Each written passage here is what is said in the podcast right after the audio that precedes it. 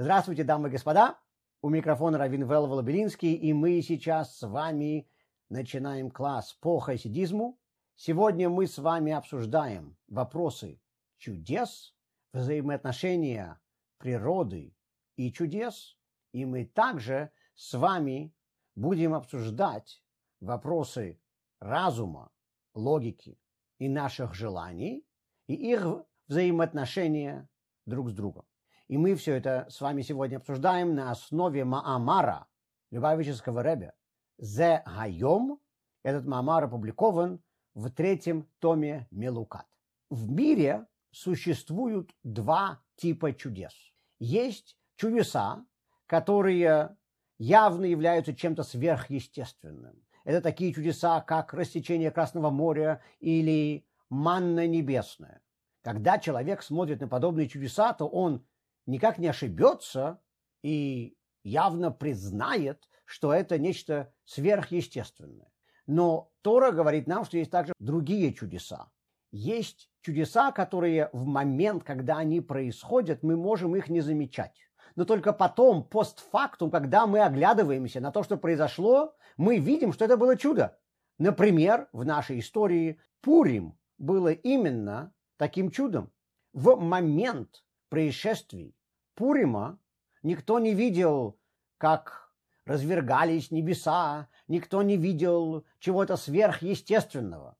Но когда люди оглядывались на все, что происходило постфактум, то они явно понимали, что случайно все эти совпадения произойти не могли, и наверняка это было чудом из более современной истории, мы, наверное, можем сказать, что чудеса шестидневной войны в 1967 году в Израиле были именно такими природными чудесами.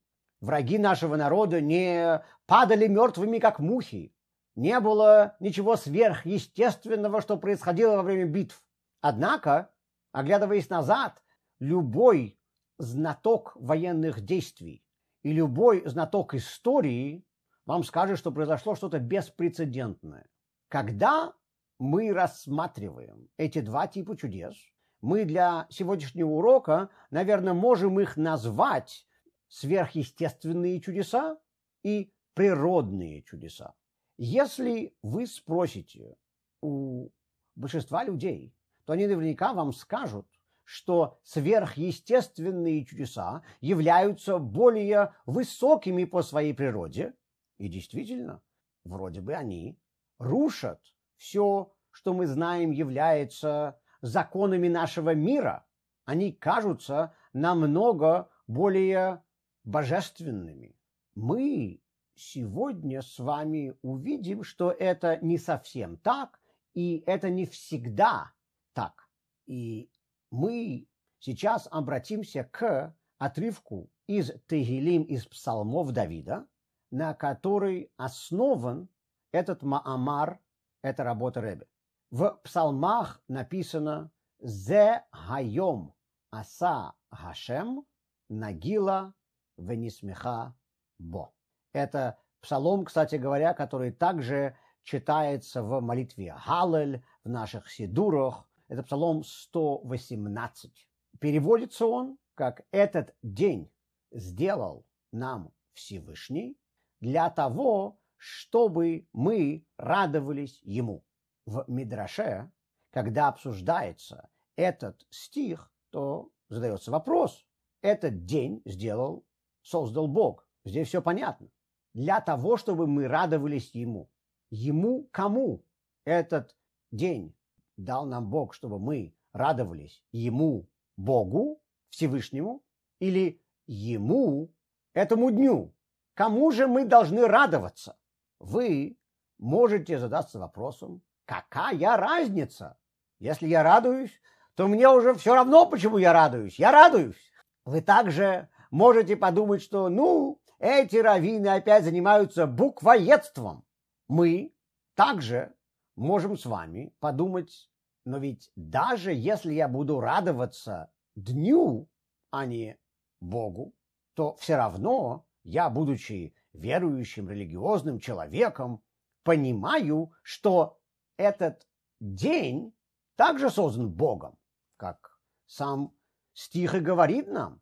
То есть даже если я радуюсь дню, то все равно я радуюсь дню, который создал Бог. Поэтому я все равно, может быть, не первично, но вторично радуюсь Богу. Так в любом случае получается, что я должен быть благодарен Богу. Радуюсь ли я Богу напрямую или радуюсь ли я Богу только потому, что у меня есть этот день, который Он мне дал? Вроде бы это непонятный вопрос. Мы с вами сейчас увидим, как хасидизм объясняет этот вопрос. И потом мы с вами увидим, как хасидизм отвечает на этот вопрос. Что такое день? Мы знаем, что в еврейском мистицизме, в Кабале и в хасидизме день и ночь являются аллегориями раскрытия и сокрытия. Ночью темно, и поэтому все вокруг нас сокрыто, днем же все вокруг нас раскрыто. Когда я иду по темной улице, на этой улице ночью находится все то же самое, что на ней находится днем. Но я это не вижу. И поэтому для меня все вокруг меня находится в сокрытии. В то время как днем я это все увижу, и это будет раскрыто. Поэтому, когда мы говорим «Зе хайом аса Хашем», этот день создал Бог – для того, чтобы мы радовались Ему, в слове «день» мы подразумеваем раскрытие. То есть теперь, используя каббалистическую терминологию, мы можем с вами сказать этот стих другими словами.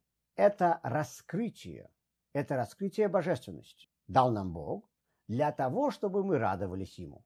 И вот теперь вопрос Медраша становится более понятным. Это раскрытие божественности. Нам дал Бог для того, чтобы мы радовались Ему, кому Ему. Должны ли мы радоваться Богу или должны ли мы радоваться раскрытию Бога? В чем разница между этими двумя понятиями? То, что происходит с нами, и то, как мы это видим – то, как мы это переживаем, то, как мы это интерпретируем, отличается. То, что происходит, это объективная реалия. Но наша внутренняя интерпретация того, что происходит, может быть разная. Два человека могут пережить одно и то же, и они это воспримут совершенно по-разному.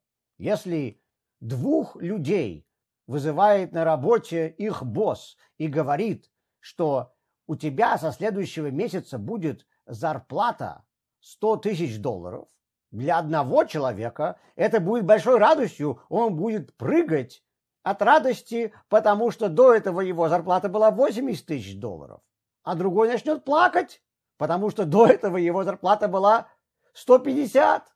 То, что происходит, это объективная реалия, то, как мы это воспринимаем, то, что это значит для нас, это уже совсем другое дело. То, что делает Бог, это одно. То, как мы это воспринимаем, то, что это значит для нас, это совсем другое.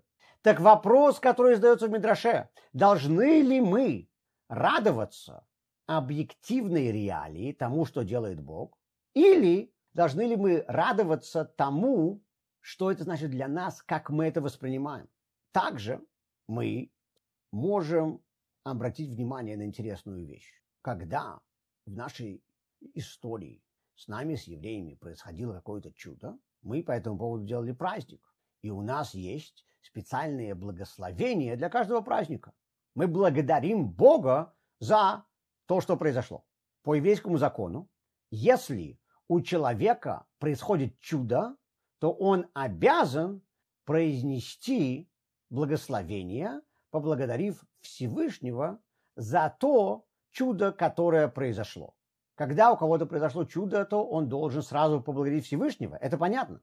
Но после этого в своде еврейского закона говорится, что если человек проезжает или проходит мимо этого места, где произошло чудо, он должен сказать благословение.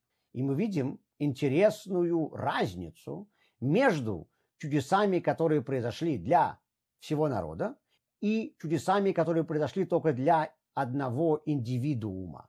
Когда чудеса происходят для всего народа, то мы устраиваем по этому поводу праздник, который отмечается в этот день ежегодно, вне зависимости от места нашего нахождения. И если даже мы проходим мимо места, где это чудо произошло, мы благословений не произносим. Когда чудо произошло для какого-то конкретного человека, индивидуума, то тогда, проходя мимо этого места, он должен говорить благословение, и время этого благословения не отмечается. То есть, иными словами, общественные чудеса празднуются по их времени, индивидуальные чудеса празднуются по их месту. Почему существует такая разница? Отвечая на этот вопрос, можно провести отдельный класс. И, кстати говоря, это был бы интересный класс. Может быть, это стоит сделать в ближайшем будущем. Но сейчас я хочу заметить то, что когда происходят чудеса, то мы потом благословляем либо время, либо место, когда они произошли или где они произошли. Мы потом благословляем либо их время, либо их место.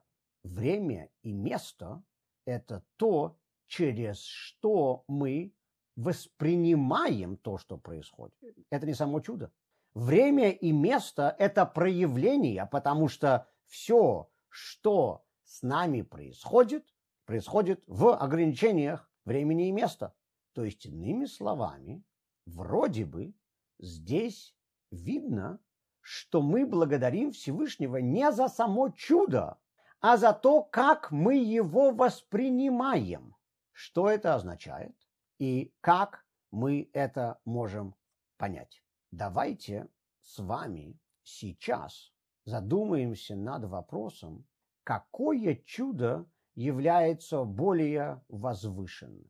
То чудо, которое, как мы сказали в начале класса, является сверхъестественным, то есть чудо, как рассечение Красного моря, или то чудо, которое мы в начале класса назвали природным, то есть чудо типа шестидневной войны. Кажется, что чудо рассечения Красного моря является более возвышенным.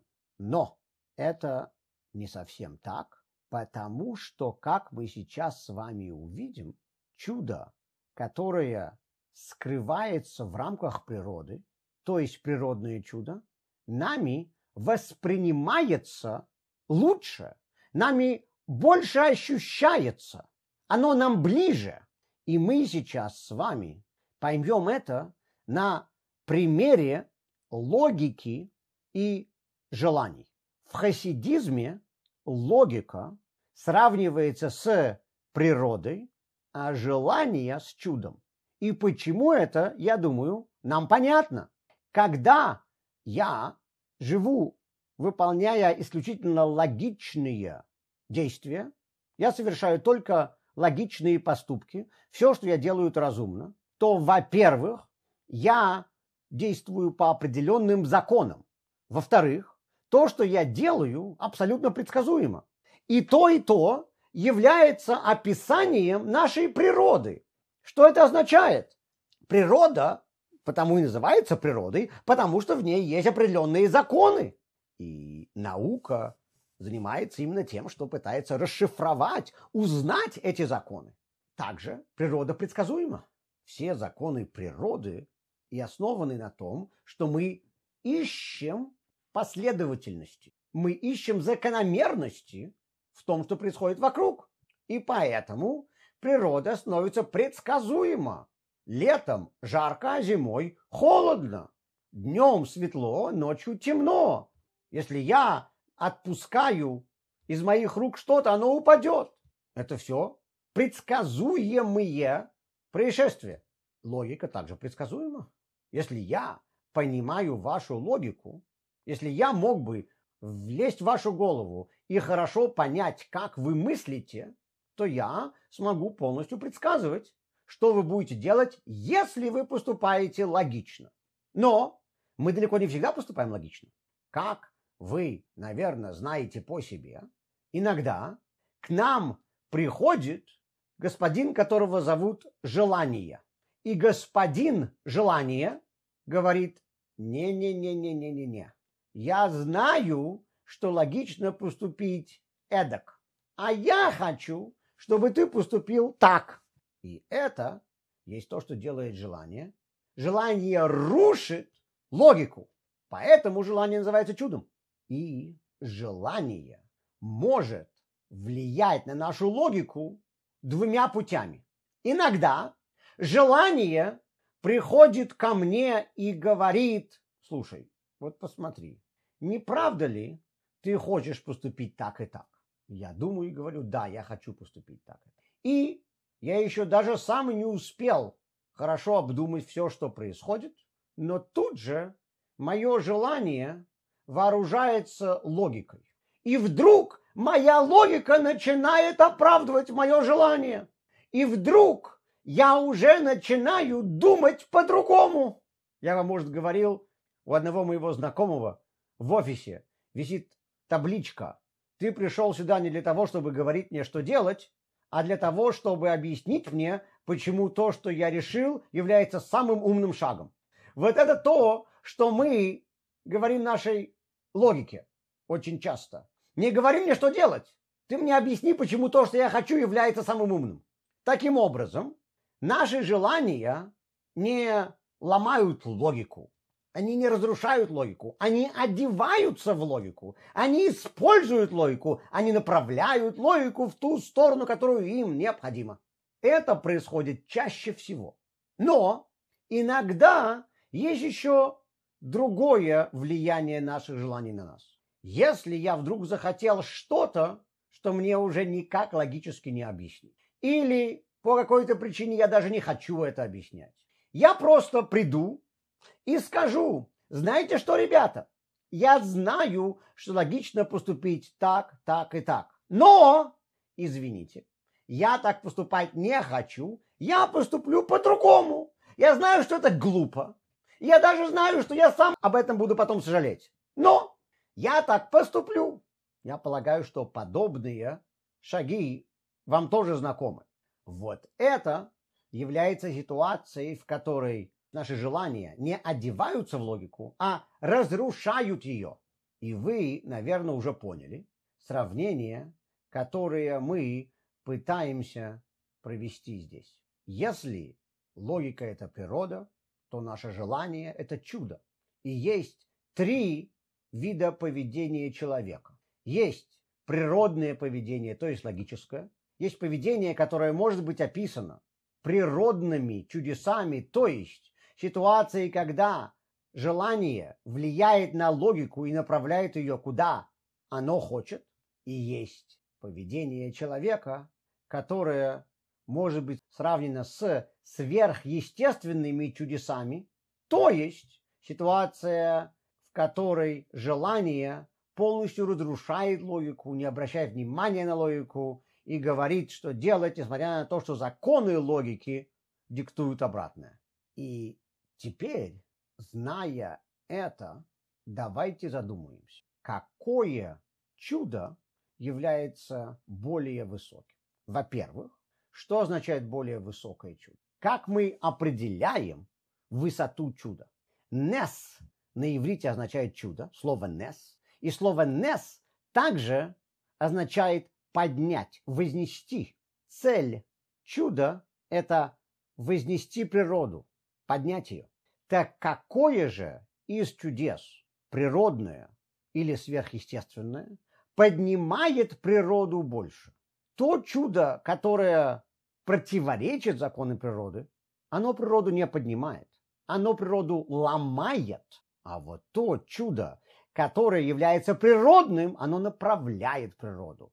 Точно так же, как человек, который говорит, я знаю, что логически нужно поступить эдак, но мне хочется, и поэтому я поступлю так, он свою логику не изменяет, он свою логику не ломает.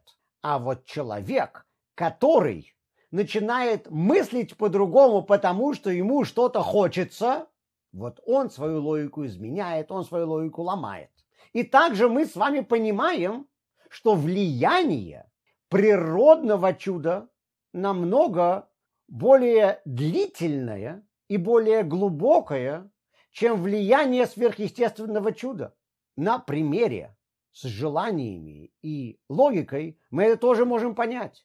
Если человек сказал, я знаю, что я сейчас поступаю нелогично, но мне хочется, это совсем не значит, что завтра он скажет то же самое.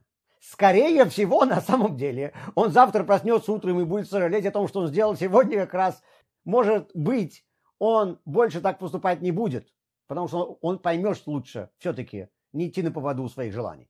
А когда человек начинает думать по-другому из-за того, что у него появилось какое-то желание, вот здесь уже, проснувшись завтра, он наверняка будет продолжать думать так же.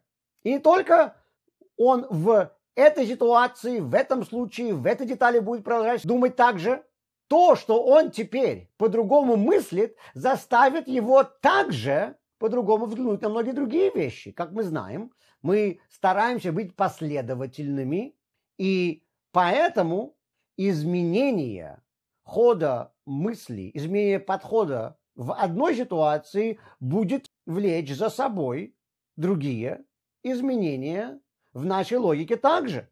То есть, что получается? Что природное чудо, то есть желание, которое заставляет нас изменить наше мышление, влияет на нас больше, чем сверхъестественное чудо, то есть желание, которое просто разрушает логику. И в том, как люди воспринимают чудеса, которые происходят, мы видим то же самое. При том, что, опять же, люди, как правило, вам скажут, что чудеса, которые противоречат всем законам природы, более явны, более великие, более божественны. Когда подобное чудо происходит один раз, оглядываясь назад, человек будет просто удивляться. Он скажет, я понятия не имею, что произошло. Может, это было что-то странное? Может, у меня была галлюцинация? И, скорее всего, это чудо на него никак не повлияет. А вот чудеса, которые одеты в закономерности природы, влияют на человека намного больше, потому что он способен их воспринять. Он не скажет, что это была галлюцинация. Он не скажет, что это было просто что-то странное и отметет их в сторону.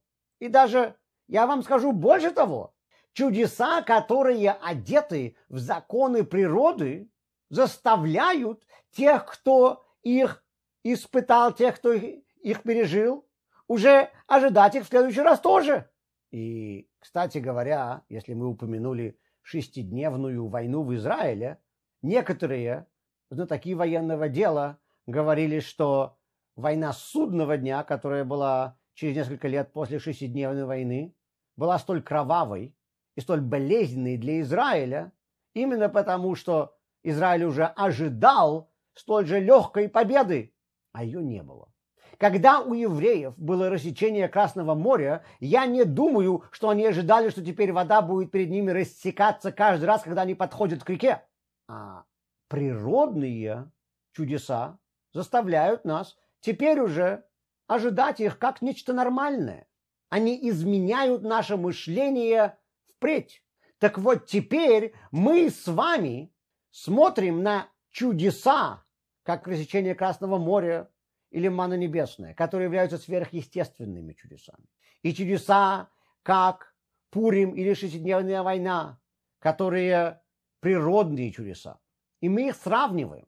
Само чудо Красного моря выше, чем чудо шестидневной войны.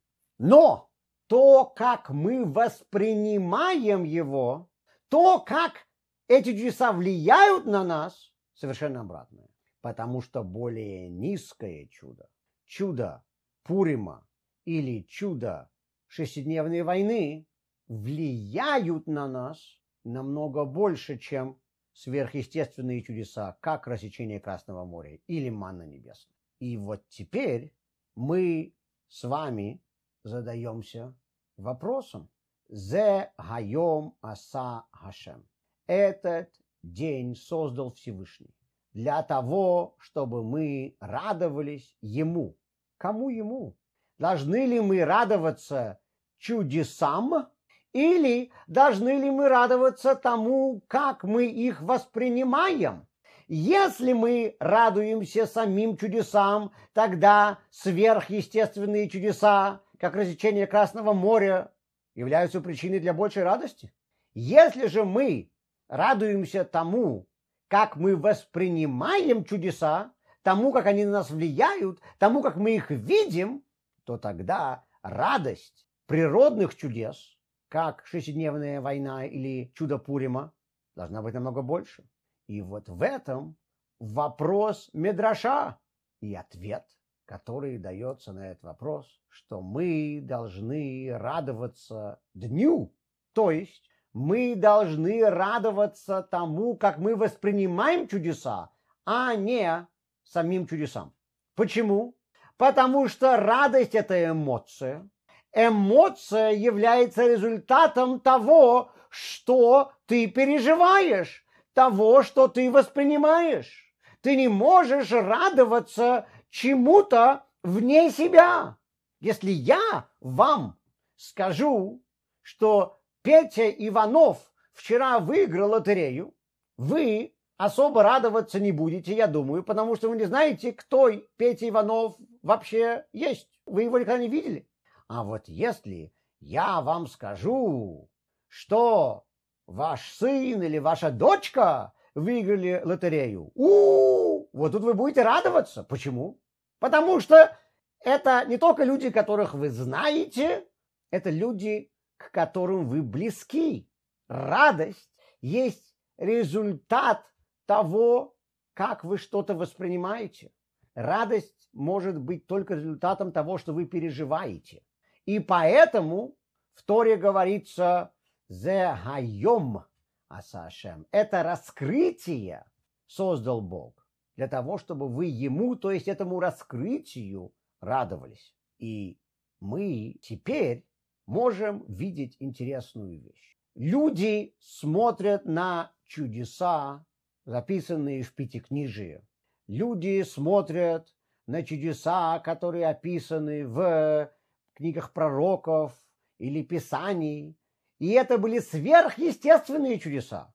Почему же сегодня мы этих чудес не видим, спрашивают они. Когда ты им указываешь на чудеса, такие как шестидневная война, они вам говорят, да, но это природные чудеса, это более низкие по своему уровню чудеса. Здесь мы видим как раз наоборот. Бог нам сейчас дает более возвышенные чудеса, и Бог нам сегодня дает те чудеса, которые мы можем воспринять лучше.